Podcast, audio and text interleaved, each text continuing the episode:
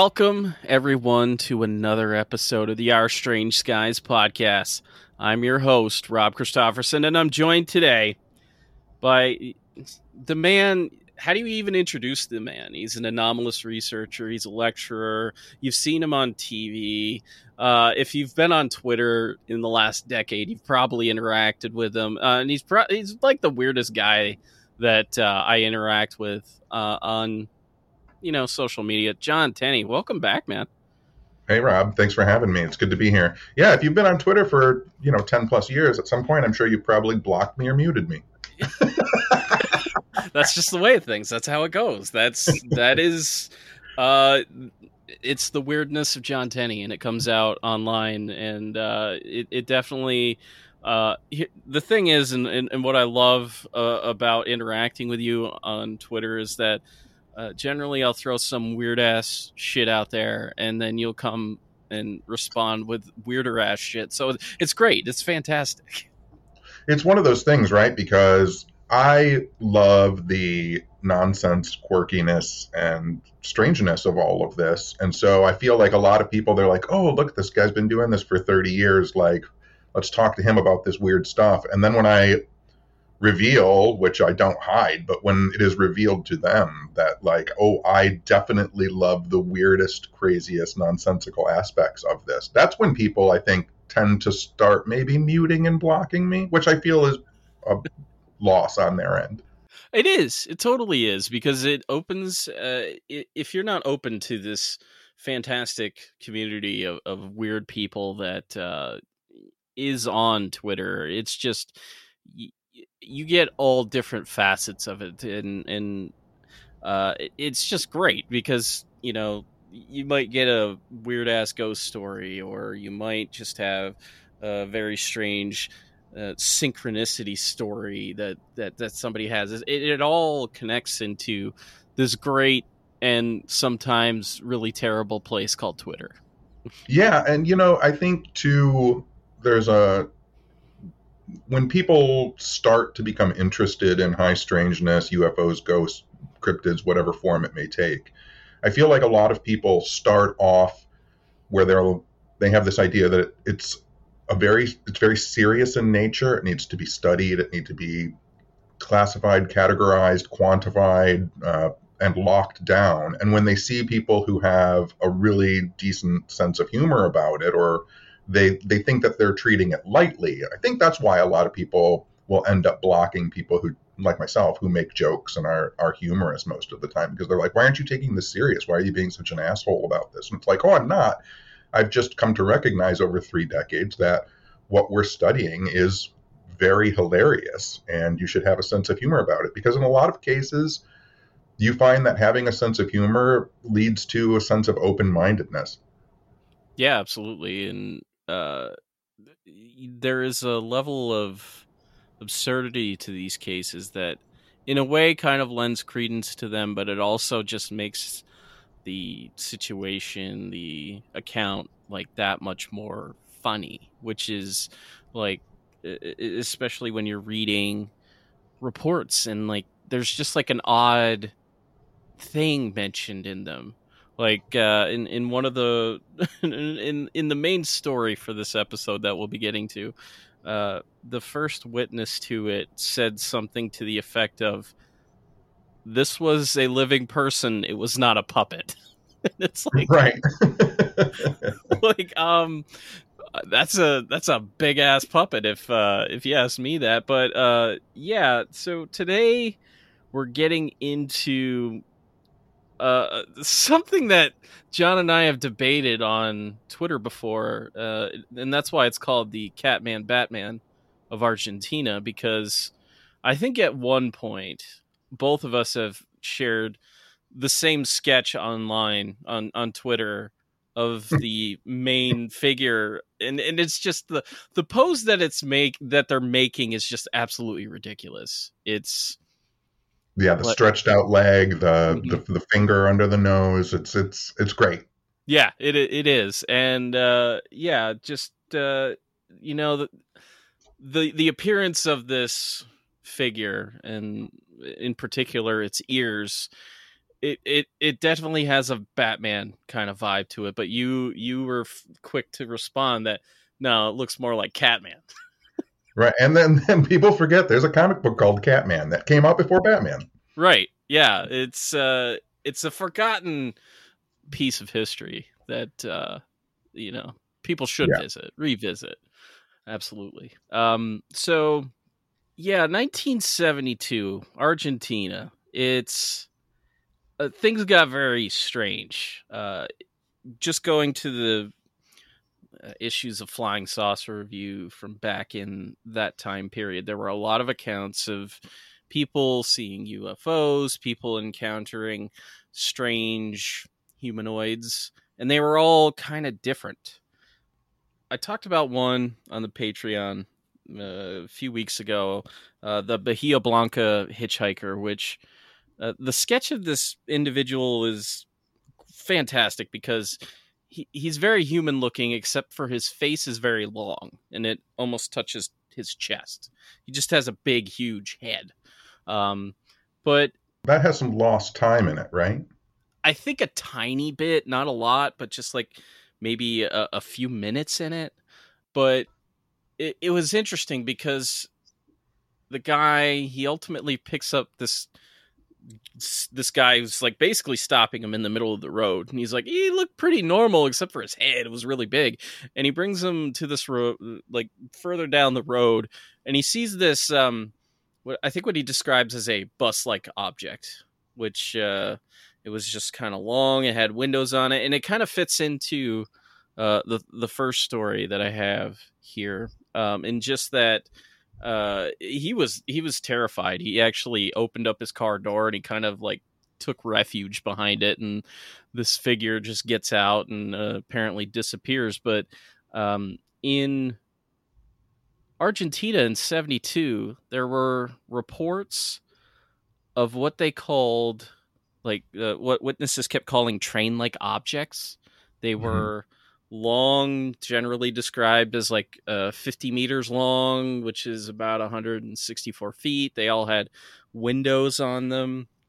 One of the most baffling cases uh, it occurred on july 15th 1972 and it, it involved two men uh, Attilio Brunelli, who was a 55 year old composer, he performed in a band for many years, and he was a professor of music also uh, another individual named Severino Porchietto. Uh, he was a 61 year old retired industrial worker. And on this particular night, they were guests of honor uh, because of the band that they formed in their in their youth. They had traveled to a town named Balnearia, which is uh, it's uh, they they were from a town the a big city called Cordoba, which is uh, I don't know if it's like the capital of Argentina, but it's it's one of the biggest cities in the country.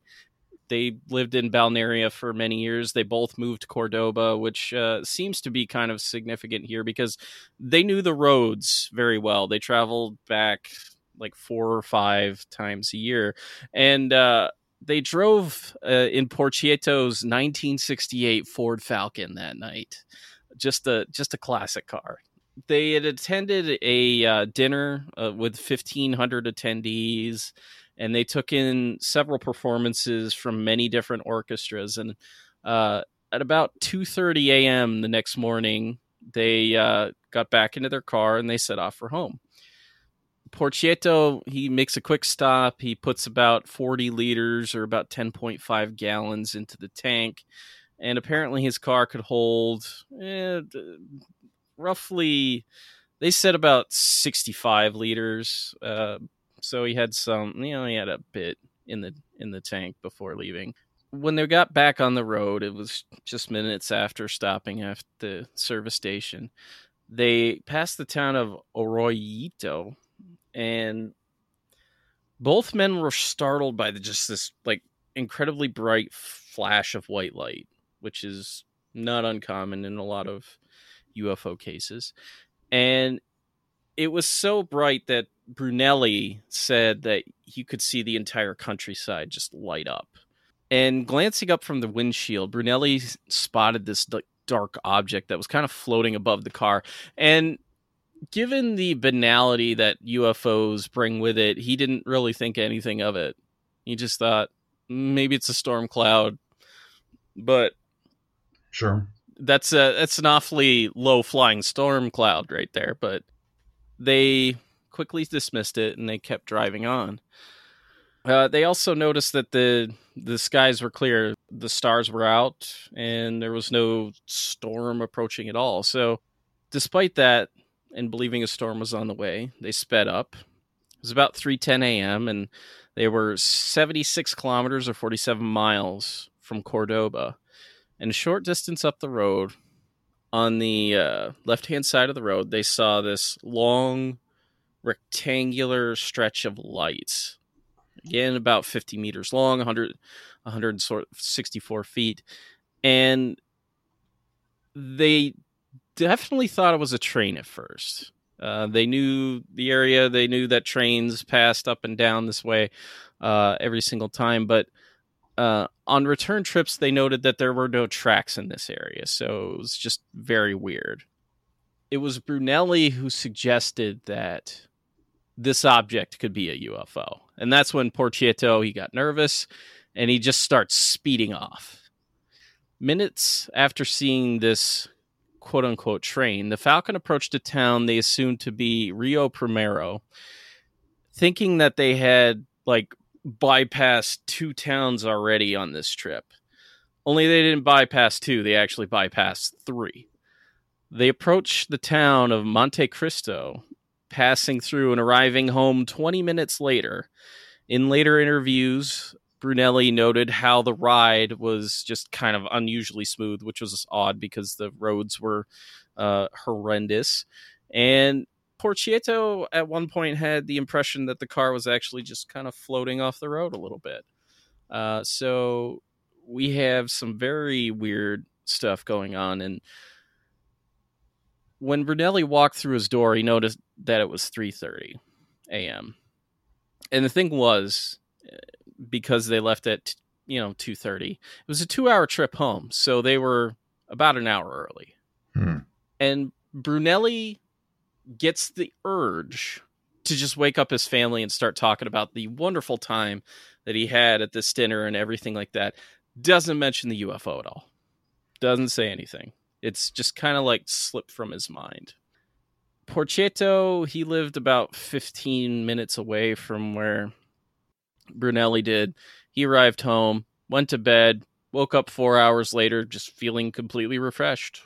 It's a pretty decent uh, situation for him. And later, both men described themselves in a quote, unwanted state of euphoria, which is uh, the kind of experience you, I, I would want to have while seeing a UFO. For sure. Yeah. And do you, do you know? Do you know were they drive? They were they driving a car or a truck? It was a car. Uh, I I looked up pictures of a Ford Falcon. It's a pretty. It's like a. Um, it's like an average size car, pretty much for back. I'm just always day. one of the things that I wonder. I just it's a free floating idea that comes across in my brain every now and then is sometimes in UFO encounters, especially where there are encounters where there's interaction mm-hmm. how many times someone is driving a truck when it happens. I find that kind of aspect underexplored. Mm. Interestingly enough, through these accounts, um, there is one truck that we'll get to later. That uh, uh, specifically with Catman Batman, uh, there was a truck involved in one of those uh, cases. Also, a motorcycle, which is interesting. You know. Yeah, I think the case you were discussing earlier too, um, the Bahia Blanca. Mm-hmm. I think they were in a truck. I believe so. Yeah. Yeah. yeah. Absolutely. I mean, it's just something you find popping up over and over again. Like I said, like whether you want to believe Travis Walton, like he's in a truck, and uh, Truman Bethurum, like he's in a truck, and uh, Woody Derenberger's in a truck, and like it just trucks and interactions, like I said, always seem to not be followed up on. I wonder what it has to do with trucks. Mm, it's an interesting point. Something I have never thought of before. Um, yeah. What What's interesting uh, in particular about this um, sensation of the car being lifted up off the road. There was this.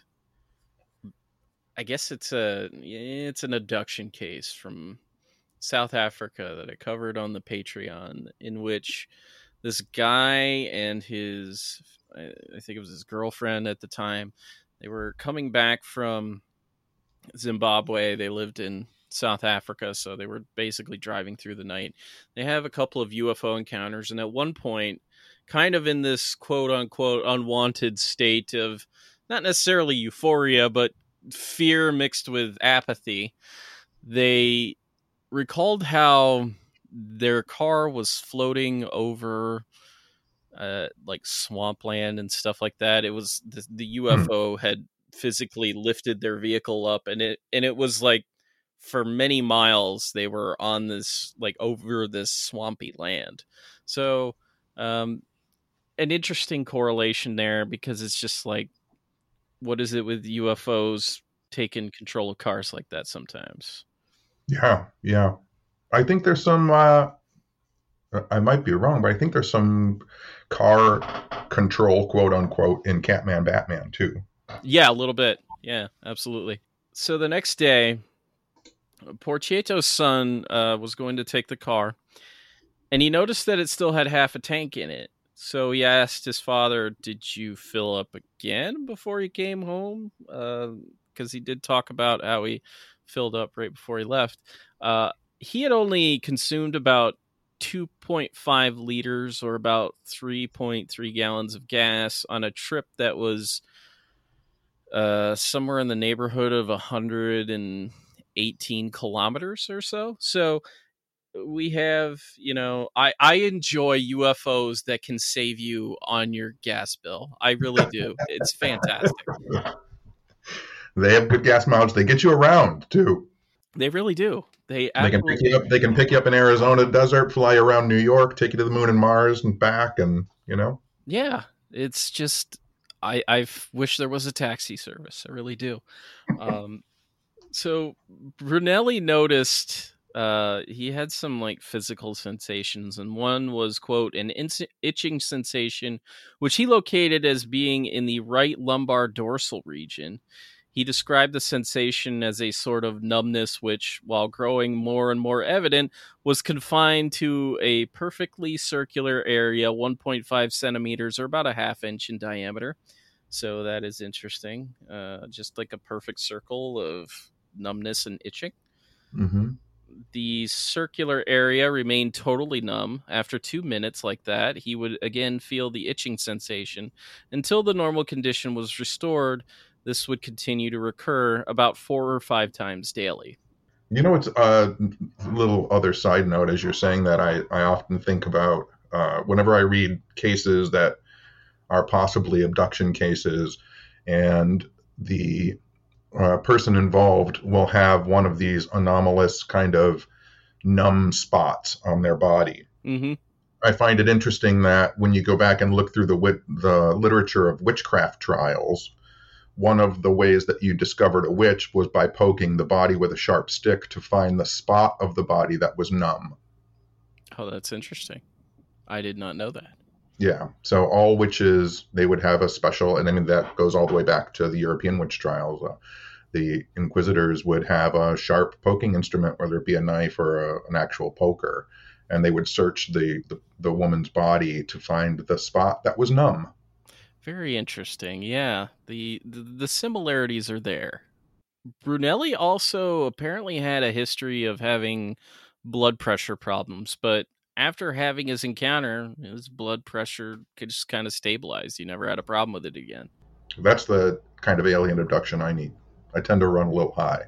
The occasional healing cases that you get with some UFO encounters are interesting, like that one Texas patrolman who had his uh, alligator bite cured by a UFO, just like yeah. healed miraculously. That uh, I, I always love that case because it's just like, you know, you're out you're out on patrol, your pet alligator bit you, you know, earlier in the day, and UFOs got you got you taken care of. I appreciate that. uni, uni, real universal health care. Yeah, absolutely. Absolutely. Universal coming at you from the cosmos. You just gotta love it. Brunelli didn't mention anything about this train that he saw or the flash or anything for approximately 33 hours until one of his daughters, who had spoken to Porchietto, told her everything. So when she confronted him about this, it, it was just like kind of like the dam broke. The the memories started coming back, and he just like let it all out. This was in the 70s. This was the same year as Catman Batman. Yeah, uh, absolute same. Yeah, it was uh, Catman Batman September. This is uh, July, so yeah, it's a couple months beforehand.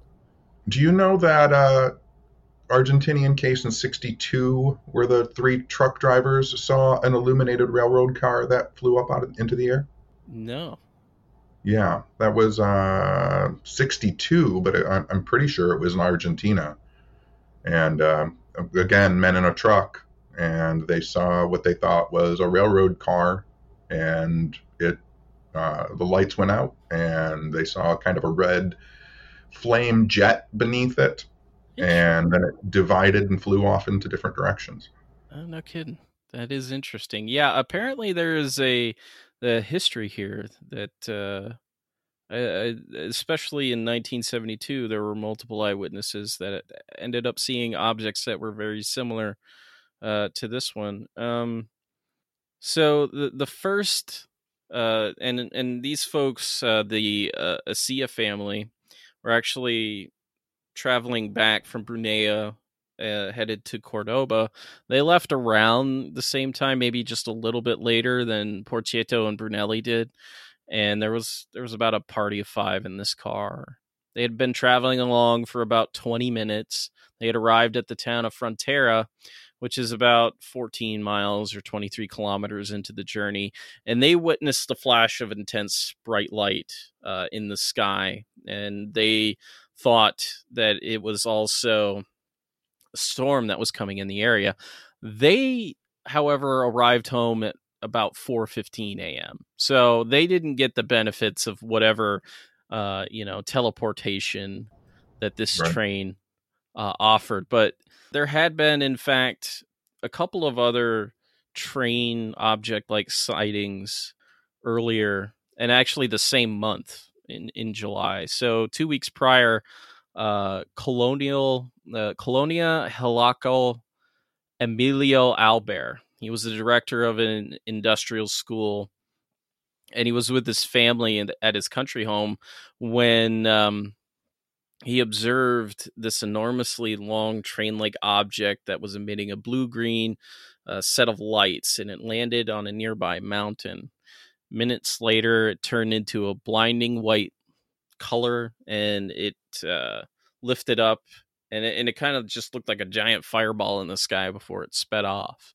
And on July 8th, so this is about a week before uh, the other two gentlemen had their encounter, Carlos Altamirano was driving to Frias, accompanied by Aurora uh, Bracamonte, and uh, she was a secretary, and her sister Maria Angelica was with them.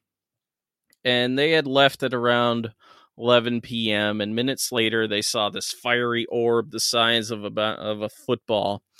Uh, it dropped right in front of their car, and it just like exploded on the road.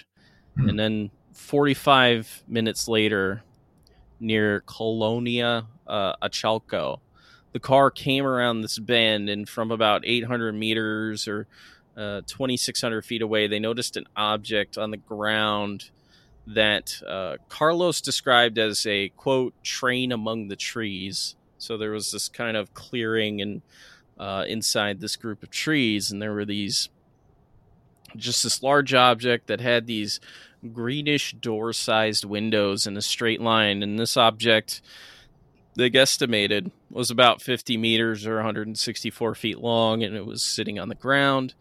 And uh, Carlos was terrified, so he just quickly got out of there as, as fast as he could.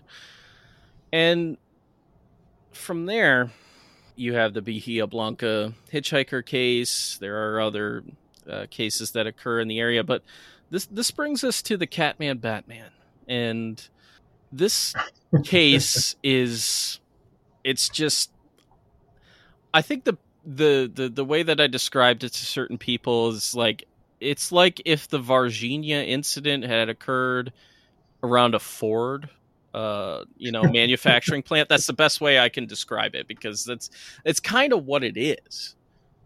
Yeah. Yeah. We had a in Michigan. We had a uh, 1960s sighting of some little green men around a GM plant, but it was nothing like Catman Batman. Catman Batman is uh, it's a set of incidents that occurred over about the uh, course of the week, and it occurs in a place called Santa Isabel, which is a um, a neighborhood of Cordoba that um, there's a manufacturing a, a car manufacturing plant. They produce kind of um, I think a bunch of different uh, you know parts that are then shipped out to other processing plants and such.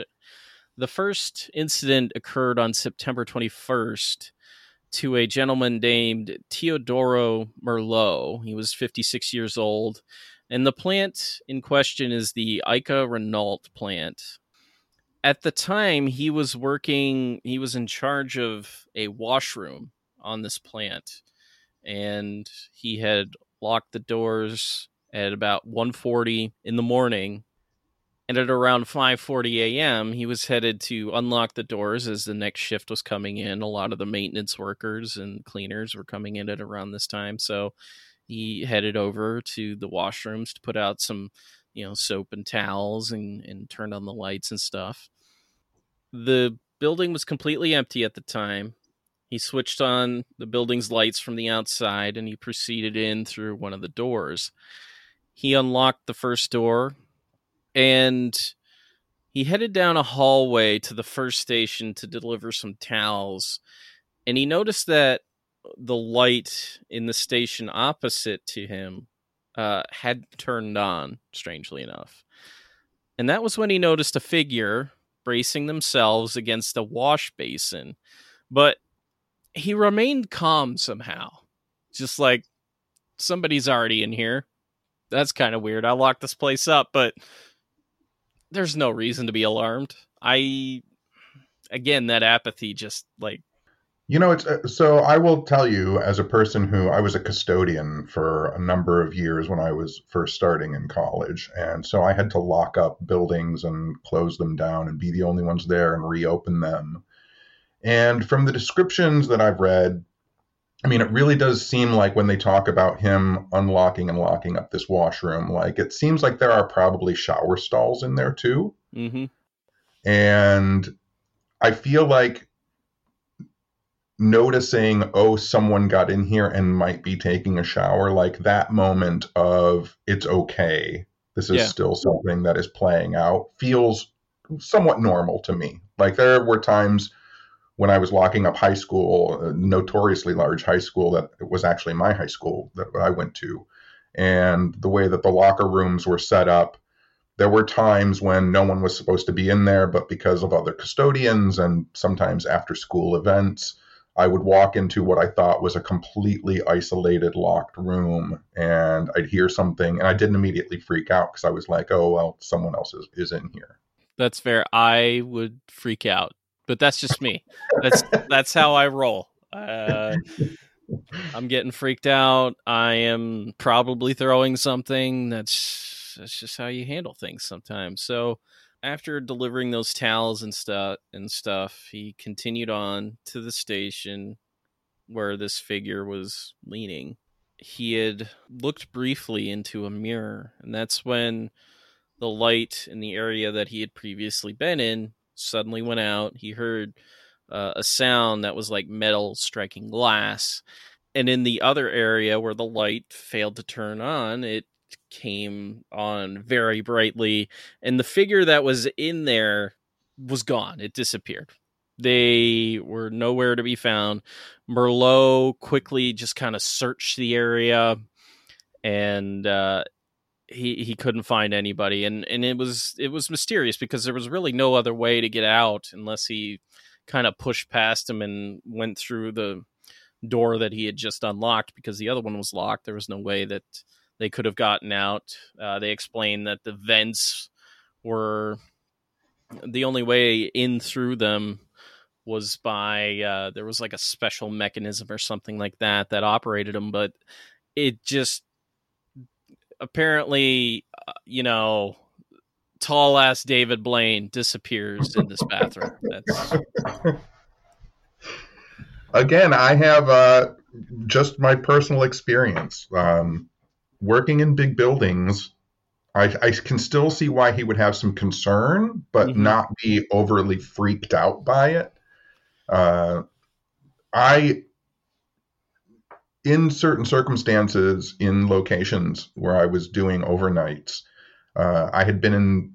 There was one elementary school I worked in for almost a year, and I it was notoriously it was an old building. It had a ton of additions added onto it over time, and in the year that I worked there, I still don't think I ever found all of the kind of quote unquote hiding spots and corners and doors. Even though I had locked that building up for a year, I was always surprised to find like, oh, this closet actually leads into an access room or something that I had always imagined was just a washroom actually led to more interior rooms. So I can still kind of see why he's not fully freaking out. Mm-hmm. That maybe someone got in or out or past me, or maybe there's another door somewhere that I just am not aware of. All right, you know, John Tenney, uh, nothing but an element of calm in a situation that is just terrifying. Once you've once you've died, you're pretty okay with a lot of weird stuff. that's my that's my new motto. Yes, I will I will adopt that and I will start telling that to everybody. Um, so where this episode gets its title is in the description of the being that Merlot encountered despite the fact that the immediate area where this figure was was not completely lit, the mercury vapor lamps were casting enough light for him to see. And not only that, but th- this figure was just like the, the gesture is hilarious. And we, we kind of mentioned it at, at the top, but uh, just in the description, this was a very tall person they were bracing themselves on a wash basin and and just judging by the posture of this figure which i don't know he could be a fencer he could be a dancer ballet dancer or something like that you know he, he seemed to have some pretty uh good um I think he I think he could flex very well. Some good yoga skills. Yeah, yeah, absolutely. I think, I think, also just to reveal, I mean, we're talking about someone who might be eight feet tall. Yes, absolutely. He had said somewhere around two point four to two point five meters, which is about eight feet tall. So this is an incredibly tall figure. They were wearing you know form fitting clothing, a dark blue one piece outfit that uh, left the hands and the head exposed. Uh, they had long, thin fingers on their hands. Um, I think they had, you know, four fingers and a thumb, but the, it wasn't totally clear. Their head was very large and it curved uh, toward the back. There was no hair, and their skin was like they described as plaster white. So just like, um, kind of yeah, if you look at a piece of drywall, there you go. That's that's how yeah. like white their skin was. Yeah. Uh, the eyes and ears were kind of the most distinct feature. The ears were incredibly long. They actually uh, they were pointy at the top, and they kind of stretched most of the length of the head. And the being's eyes were large too. And at first, underneath them, he thought there were some kind of marks, but he couldn't distinguish them because of the gesture that this figure was making, which it had bent its arm, its left arm or right arm, yeah, its right arm, and it and it angled it up, and it looked like it was smelling its finger. That's yeah, it's, it's making it. either it's making either a shushing motion or sniffing its own finger. Yeah, that's that's it's tough, you know, like is he trying to be the ghost at the beginning of the Ghostbusters film? I don't know. Like, is this is this the new library? Is the bathroom the library? Could be. I don't know. Yeah. I might be incorrect in this, but also, uh, is the creature using uh, standardized ASL sign language and saying that he is ugly? Because I think that's what you do to make the ugly face. You put your finger under your nose and pull it forward. Yeah, uh, that could very well be. Or maybe his finger smells. Uh, it could be like that. Could be the whole. All right, we've. I think we've busted open this whole thing. He was in there to wash his hands or his finger. I don't know. One of those two things. That's the whole damn reason that he was in this washroom. Is that uh, they were there to wash their finger, and he was just kind of smelling it to make sure that you know maybe if he was going to greet this individual on wherever this person comes from, if they have a smelly finger, it's considered you know, bad manners or something like that. I totally understand that. We're getting to the bottom of this, and I'm glad you're here, John, for this. Uh, you know, UFO, you ufonauts like we gotta pull over. My my fingers just smell. Yeah, just gotta gotta give him a quick wash. Oh God, he locked up. That's okay. I'll get it in. No problem.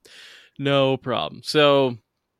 Merlot later noted how the room was actually warmer than it should be and following the incident, he suffered from eye irritation, repeated headaches, back pain, as well as redness and burning and a burning sensation on his nose.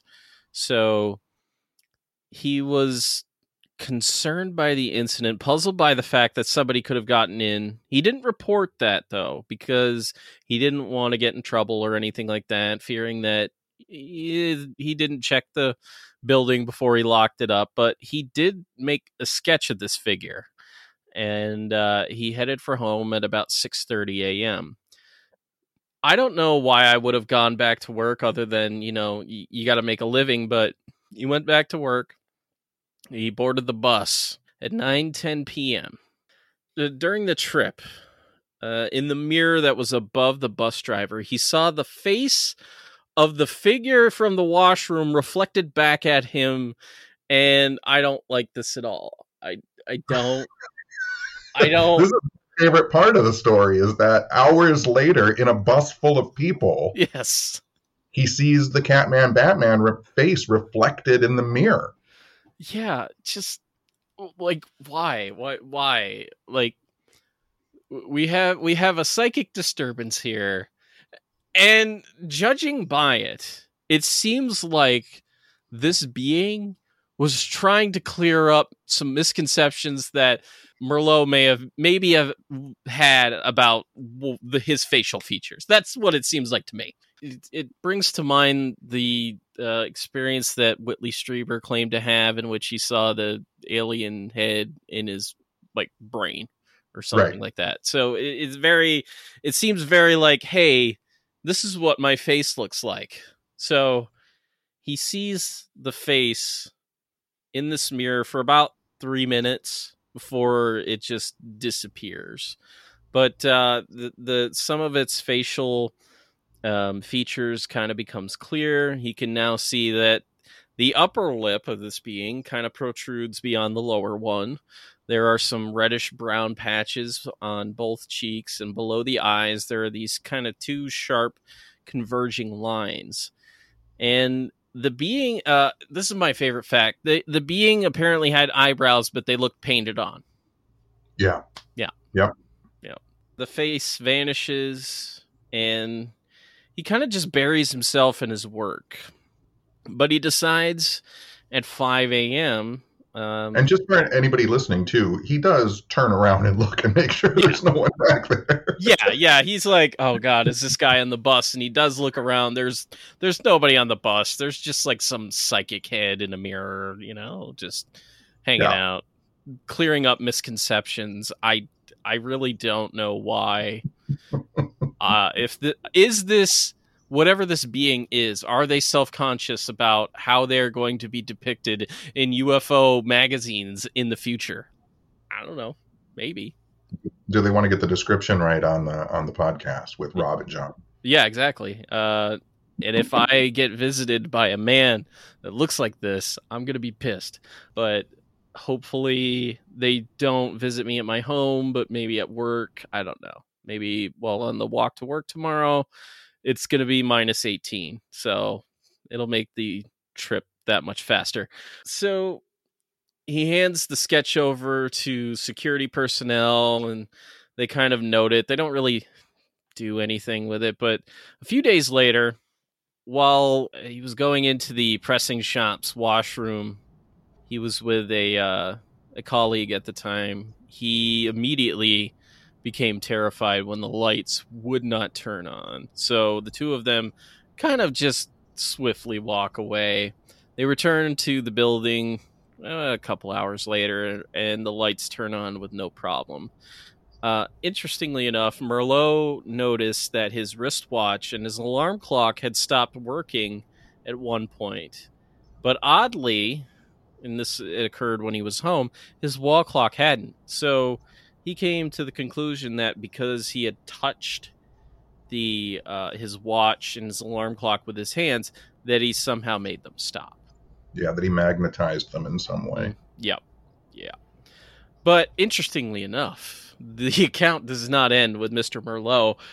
There was another individual, a 19 year old man named Enrique Moreno, an administrative employee. He delivered uh, documents to different buildings and he drove a motorcycle to do it because this plant is rather large, you know, get around quickly and deliver these things. So uh, he usually worked until about 11:30 at night distributing these documents and such. This incident occurs 6 days after Merlot's on September 27th. Moreno had just left the security office at about 10:30 p.m. and he's actually required to keep a diary which he notes. And he was traveling to the engineering office to deliver blueprints. And because this was a quick delivery, he just chose to run in. He didn't turn on the lights or anything and just put down the blueprints on the table. Except when he was in there, the lights started to flicker on and off on their own without flipping switches here. So this happened for about 15 seconds and then um, some rows would turn on and some would turn off. Like this was very intermittent in the way that it was happening. Another thing that was very odd is that he could hear the hum of like a turbine, uh, kind of buzzing, uh, buzzing sound. Yeah, but the problem was is that there was no machinery running, so he didn't really know where it was coming from. And I feel for this man because when I hear a hum and I don't know where it's coming from, I get scared. I get immediately freaked out because it's just like I, I I'm a worrier. So when something doesn't when something new comes into my perception and I don't immediately recognize it, I get a little scared. I get a little concerned, a little bit of anxiety. You know, I have I was, I was in bands for a long time, so I have pretty bad tinnitus from loud music. But do you are you one of those people? I am. Uh, like if you walk into a house, you can tell if a TV is on because you can hear the electricity buzzing from Yep. the TV or the radio. Yep. Yeah. Yeah. Um, used to be a lot easier with the uh, old um, tube TVs. TVs, Yeah. Yeah, but uh, yeah, no, you, I could definitely tell anytime I walked in a room. Moreno noted that the sound was kind of distinct. He had never really heard it before, but uh, you know, he was freaked out. He quickly got on his motorcycle and he drove to the stores department where he dropped off some documents there. It was now about 11:13 p.m., so it was getting close to uh, quitting time and Moreno's attention was taken by a quote sort of rainbow very near to the ground, far in the distance, kind of beyond the plant from his perspective. And I'll be posting in the show notes kind of the the articles, um, so you can see the diagrams that were drawn for this thing, uh, and I'll post those online too on social media and stuff. But like. Uh, it's it's not exactly clear where he sees this rainbow, but I'm assuming it's like you know, they didn't even note it on the on the the Yeah, diagram because it was just. Yeah. yeah. So he just kind of tried to ignore that, retracing his route back to the security office rather quickly. But then another alo- anomaly caught his attention. On the right side of the road, he could see a bluish green figure moving slowly, preparing to cross the road in front of him. At first he thought it must have been kind of one of the workers just out there because it, he was in kind of a like a pile of car chassis and like these were like lined up uh, in like a long row. And they were actually set to be uh, exported to Chile. But this individual was excessively tall. And and and Moreno noted that he said it was like he was standing on stilts in a way. Uh, perhaps you know it was a guy. He was like playing a prank on him. He was young. He was kind of new at the job, so you know sometimes people do that, I guess. Um, but when he was about 30 meters from this figure, about 90 feet, 98 feet away, they turned their entire body toward him and he described their movements as like jerky and like almost like it was having difficulty turning a bit. And then that was when his motorcycle backfired and it started to shake uncontrollably in his speed. He started to slow down. The cycle just kind of lurched forward a little bit before it stopped completely adjacent to where this figure was. And similarly, he described this figure as 2.4 meters tall, or about 8 feet, with angular features, large ears. The description is pretty much nearly identical to Merlot's, except for uh, a couple of uh, differences. Uh, he described the eyes as like sparkling yellow, kind of like a light bulb. And he added a feature. There was this large silvery belt with this oval buckle, and on one side it uh, looked like he it, there was kind of a protrusion that was connected to it. So you know, space cowboy, I guess. I don't know. And and similarly too, wearing a full body suit. Yeah, yeah, exactly. Just pretty much every feature, like the sketches that that are produced for this from uh, from all three men's recollections. They're pretty much exactly the same. I, I do like Moreno's because he's smiling. This figure is smiling, which is kind of nice. It kind of breaks the, you know, fear a little bit, which I appreciate. Uh, this one's herky jerky like a broken robot. Yes, yes, exactly. And from the moment that he got close, Moreno started to experience this kind of loud humming in his ears, and he also felt an itching sensation through his body and a kind of paralysis.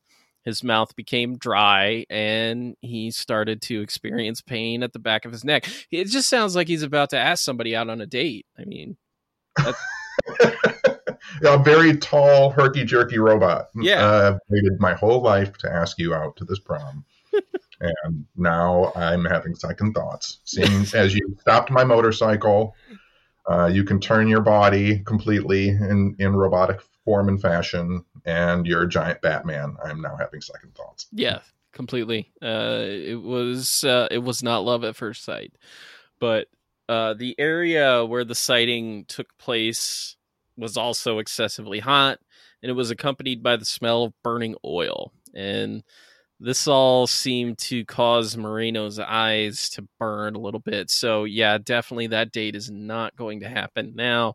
And after about 45 seconds, the motorcycle kind of took off, made a left-hand turn on its own. He did not have control of it whatsoever.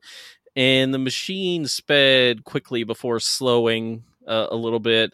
Moreno said he couldn't recall whether he was like driving the rest of the way or if it was steering itself but uh, he was going it was going pretty fast. It was uh, it was a brisk like 50 kilometers per hour about 31 miles an hour on a um, in a place that he shouldn't be traveling that fast and apparently on the last turn it almost tipped over completely.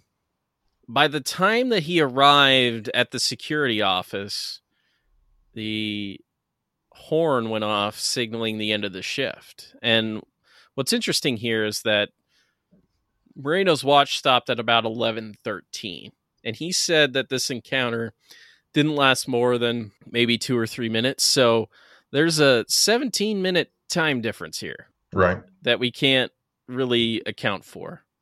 Did he stare at this figure for like Yeah, it seems like he was paralyzed or didn't realize the passage of time. I don't think that there's actually I mean for him there's lost time, but Mhm.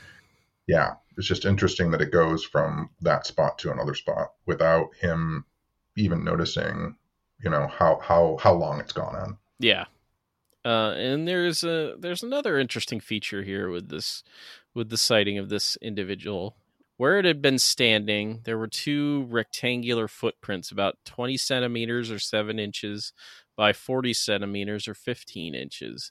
And they were embedded into the hot soil. And, and the soil was hotter than the, the soil around it. So it was embedded about two centimeters or three quarters of an inch and inside the depression in the ground were quote luminescent particles resembling mica which is not really uncommon because there is a lot of mica in the area that they do note Mhm. so it, it it's it's something so this foot did it embedded in the ground and despite the physical evidence the security dismissed it because Moreno, he went right into the office. He's like, "Hey, you got to come back here. Some weird stuff has, has gone on," and they accused him of seeing things. Not only that, they went to the spot and they just kind of erased those footmarks.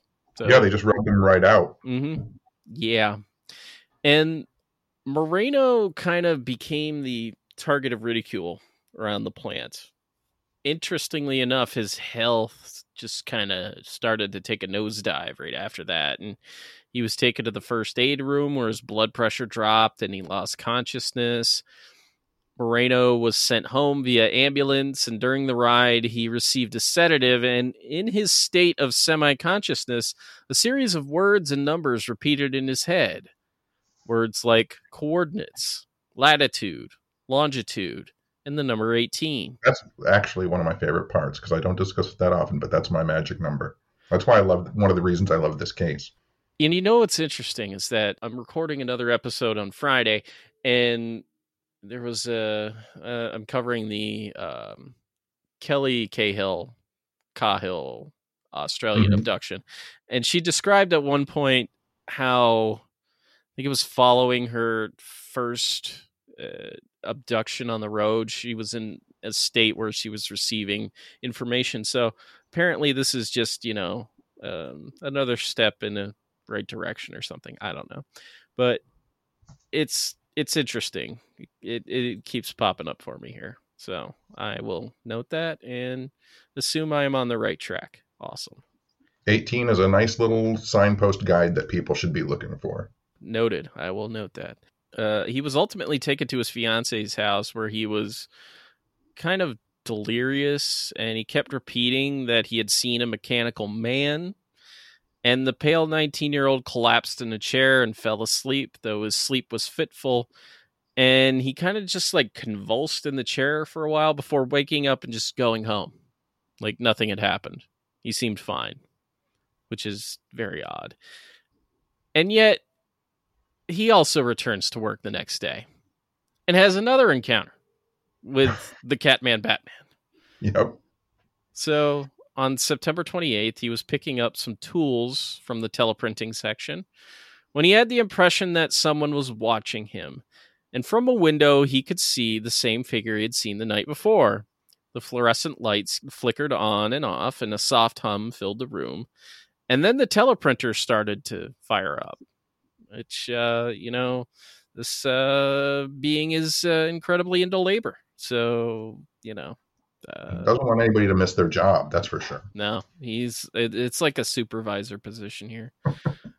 Moreno, he runs to the security office and he asks them to come quickly and they gripped him by the arm and told him to calm the hell down and that he was just doing this for uh, attention seeking.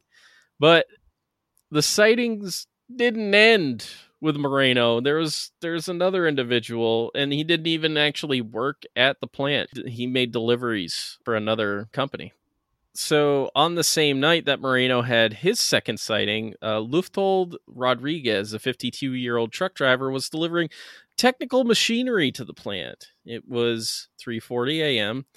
and he was delivering. There's, there's that truck I'm looking for. Yeah, that's right there. And he was delivering some sheet metal trimmings, which uh, he was responsible for offloading. He was set to head back when he noticed that the whole area was lit up. On the right hand side, he noticed that someone was approaching the truck from behind. This is yeah, that's creepy. We don't we don't need that. He looked out and saw the side profile of a torso that belonged to a very tall individual. The being then stopped and did a right turn and looked directly at him. Moments later, he did another turn and marched off in a straight line. And I'm I'm pretty sure too in that account when he turns, he turns his entire torso, head, arms, everything all at once. Yes. Yes. It is a very uniform like military folks couldn't do this. Like just it, it was well it, it was better executed this night than it had been the night before when he looked at right. when he looked at Moreno. Yeah. So Rodriguez's description is in line with Merlot's and Moreno's. This figure's wearing the belt. And the only difference here is that Rodriguez notices that the being is carrying this kind of like spherical object in its hands, in its right hand. This was kind of the first time that this being was seen walking. Right. He described the movements as stiff and rigid. This figure barely bent their knees and when they put their foot down they kind of slightly leaned in one direction. So this is a very poorly designed whatever this is. And you know that it that is what it is. You could probably improve on that. It's no terminator that's for sure it's like terminator 1 yeah yeah we're, we're not even to uh, we're a far cry from t1000 here right the engine of the truck stopped briefly and the streetlights went out, and he could hear a humming in his ears. That was kind of like the sound of bees, he described it as. He felt immobilized, and his truck seemed to vibrate, damaging a transistor radio in the process. When the entity had walked out of view, the truck started again and the streetlights came back. A stunned Rodriguez sat there until staff members asked why he hadn't picked up their new load. He explained what had happened, and an immediate search was conducted, but nobody was found. I, I think it's interesting that they take his word for it. Yeah. More than the employees' words for it. Do you think it's just like an age thing, you know? Like 19 yeah, years? Most, most definitely. Yeah. The investigators of this case, Dr. Oscar Galindez, uh, who um I'm kind of jealous because he's in a UFO group with his dad. They founded a UFO group, and you know that that seems like cool as shit. You know, it's cool to have you know that parent that shares an interest that you can go hunt UFOs and talk to witnesses with. That's that's cool as shit. They ended up finding a number of eyewitnesses that had seen UFOs in the area and figures. Uh, a woman named Quiroga uh, she was a resident near Santa Isabel. Claimed to see an object shaped like a crystal tube that had retrieved a, a human figure. Uh, just like beamed them right up. That's pretty cool. Love it. Norberto Grosso, a resident of Barrio Colon, a suburb of Cordoba, was driving his car when his wife in the passenger seat saw a luminous object rising up from the Santa Isabel plant. So that's interesting. And many residents of Villa El Libertador, a suburb adjacent to Santa Isabel, saw luminous uh, globes like ascending on multiple nights. So uh, this is just like a batshit baller, cool ass, weird story. I do love it. I mean, the the fact that you have so many people reporting lights, that you have multiple witnesses describing, and I'm assuming, I don't know uh, how deeply you've looked into Oscar Galindez's work, but I'm I'm assuming that the plant didn't share the encounters like when they were reported mm-hmm. with other people at the plant. So the fact that you're getting descriptions from multiple people who haven't interacted with each other that are describing the same thing is super fascinating. Yeah, because there definitely was this it's stigma around it because uh, this is their you know livelihoods this is their jobs they don't want to stir the pot or anything like that so why would they necessarily you know want to report this stuff? They just kind Right. of and and again it gets back to the last time that you were on the show john and you talked about you know sometimes you got to go door to door. Sometimes you got to knock on those doors. Sometimes you're going to get those doors slammed in your face but you won't know until you show up there. Yeah. You know, I um, was going to say, I was introduced to this case first when uh, this way back when, uh, but I found a copy of this case reported in the UFO magazine Stendek, Mhm. and it was in Spanish at the time, but they had the pictures of the creature, and uh, this must be early 90s, late 80s, but I went to the community college because I knew the Spanish teacher over there, and I was like, "Can you translate this for me?"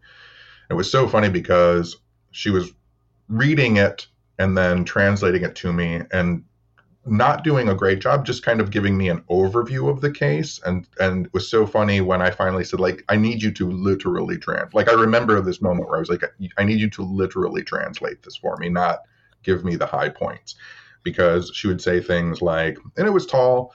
And uh, you know, it was walking in that direction. And when she started to write things down, and instead of saying it was tall, saying like it's eight feet tall, like that's where it started to become super interesting to me. are there any cases just given you know how long you've been researching this stuff and and and is there any cases that you could think of that are similar to this other than like yeah like Varginha which you know may or may not be a hoax we're eh, I'm kind of on the fence with that you know I don't think the Brazilian military gave a particularly good explanation for it but um, there are definitely some discrepancies and sensational aspects to it. But are there any other cases that you could think of that are similar to this, other than like you know, you know, other individual aspects of the case? You know, like certain aspects. Is- I, because I'm kind of like blanking on this. Yeah, it's interesting because, I mean, I, I'm discovering this with the the thing that I've been trying to put together, the book I've been trying to write on the Michigan like Formonaut sightings that I'm calling them. It's just like the weirder the incidents become, obviously, the less likely people are to talk about them. So to find cases that fit the specificity of like Catman, Batman is hard to do because people don't want to talk about it. They don't want to be pigeonholed as crazy or or drunks or overly imaginative or um, so I mean I think one of the reasons that I like Catman Batman so much is because you know I, I don't think we're going to get more sightings of it, but we have kind of enough to Mhm. to start thinking that this is a really weird thing that actually did happen that was being experienced. What was happening, we obviously don't know.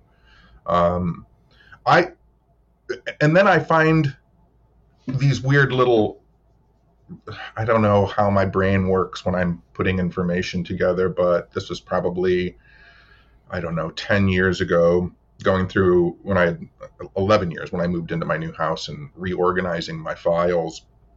Like I'm a big comic book guy, right? And Hmm. so one of the things that I looked at was like, well, what what's actually going on with Batman in 1972? Like, is there anything happening there? And there's really not, because I thought like, well, maybe Batman had been on television, and so everybody had this idea of Batman in their head. And I, I, I could never really track down. I know, you know, the 1966 Batman show is probably being rerun somewhere in Argentina at the time. But I do remember stumbling across talking to another comic book nerd friend of mine. Uh, he pointed out that I think it was in 71 or in 72 is when it was either Collegeville or, but 71 or 72 is when the kind of 1970s kids Batman costumes were released. Hmm. The ones that came in a, a cardboard box with a kind of transparent front and they had those plastic masks inside of them. Yep. And uh, Scott, the person I was talking to at the time, had one, and he said, "Well, you know, this, these came out in '71 or '72." And when I was looking at the mask of Batman, I was like, "This does look so much like Catman, Batman. Like it's amazing." But it just there's, I mean, even the the way that the nose is triangular uh, in that costume, But what was super interesting to me was when I turned it around to put it on my face, and it immediately burst that it's bright white and it looks chalky and it looks like you were talking about, like drywall. And the way that in Catman Batman, the eyes are described as, you know, almany shaped, but horizontal, like not uh, curved upwards, uh, but elongated. And I was like, this, the inside of this Batman Catman Batman mask looks like Batman Catman exactly. Like I can, I'll send you a picture. It's it's startling how much it actually fits the description. So then, how does that tie into it? Like, was someone literally just on stilts in a body tight uniform wearing a child's Batman mask? That sounds crazier than an alien. Yeah, absolutely. That that is more sensational than the. I mean, I, I really do think it's funny that like uh, a skeptic or a debunker would be like, well, you know, obviously there was someone running around this plant in Argentina on stilts in a full body costume wearing a child's Batman mask. That's obviously an easier explanation. And I'm like, no, that's more fucked up than what probably happened. that is like some that's like serial killer shit right there. Like Yeah, I, for sure. like uh yeah, this is like the beginning or of the kind of Ben Cooper era of costumes. So Oh yeah, yeah, yeah. It was Ben Cooper. Yep. Yep uh, because I remember having a couple of Ben Cooper costumes in the '80s when I was a kid. I yeah, I had a Darth Vader one. I had, I think I had a clown. I was a clown one year, and I wasn't allowed to wear my Darth Vader Ben Cooper costume to school because it was considered too scary by the principal. I'll tell you about the '70s. wow, I guess so. Damn.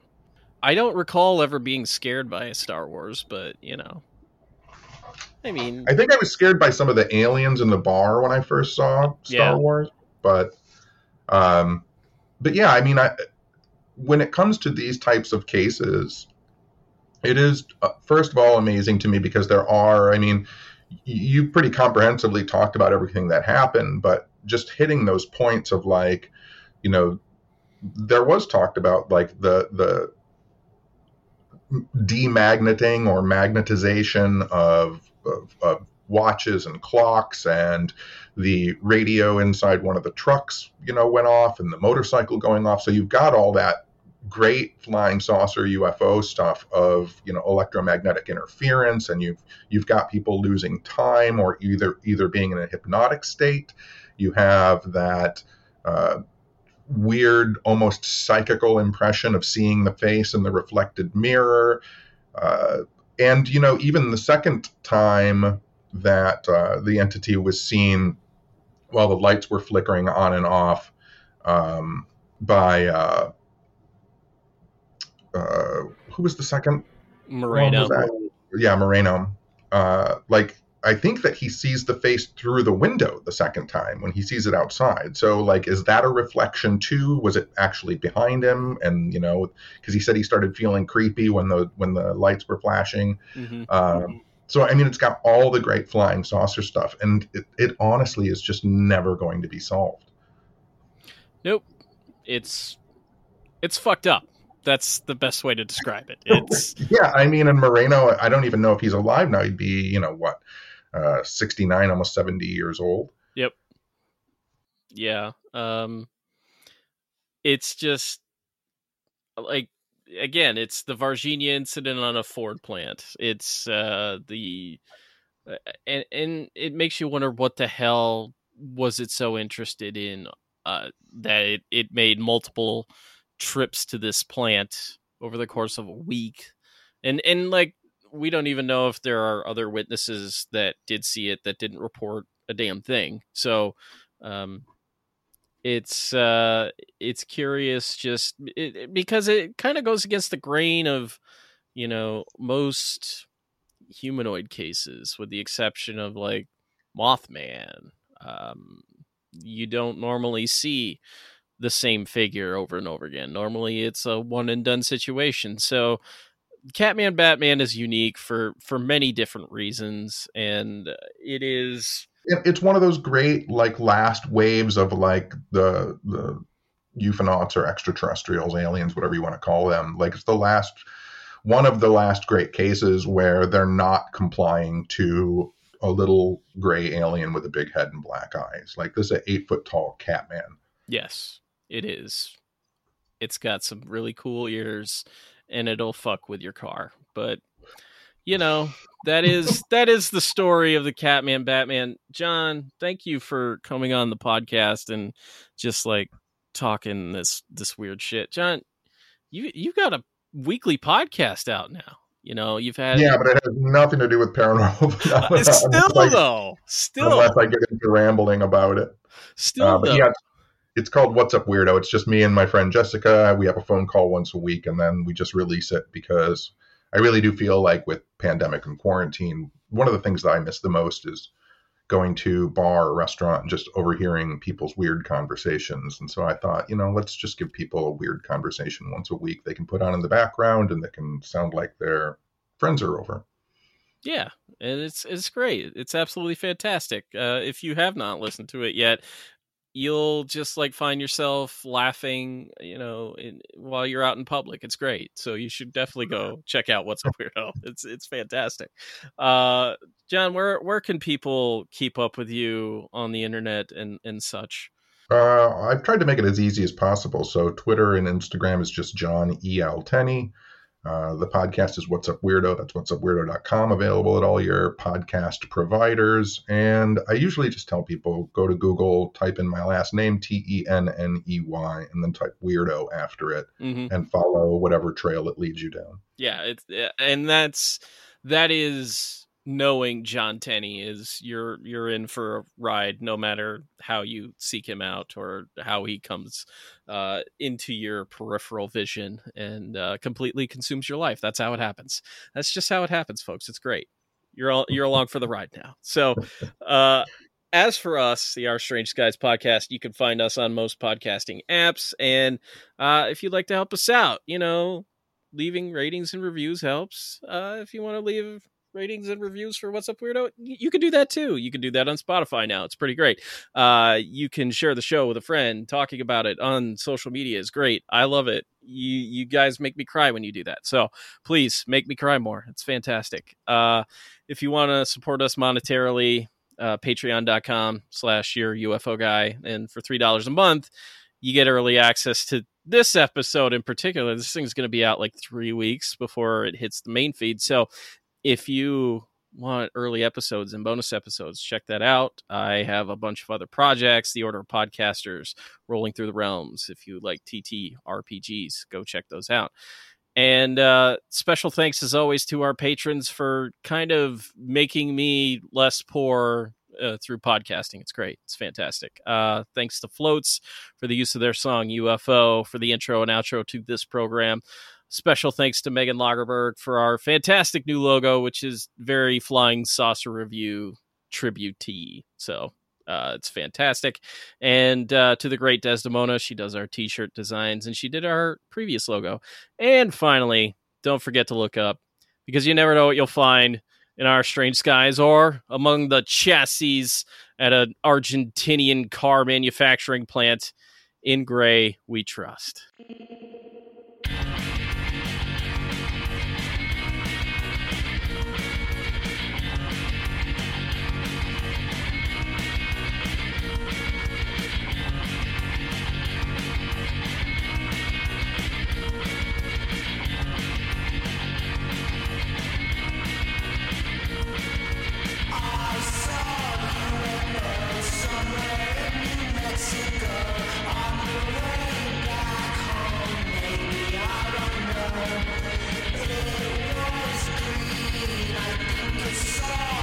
Thank you.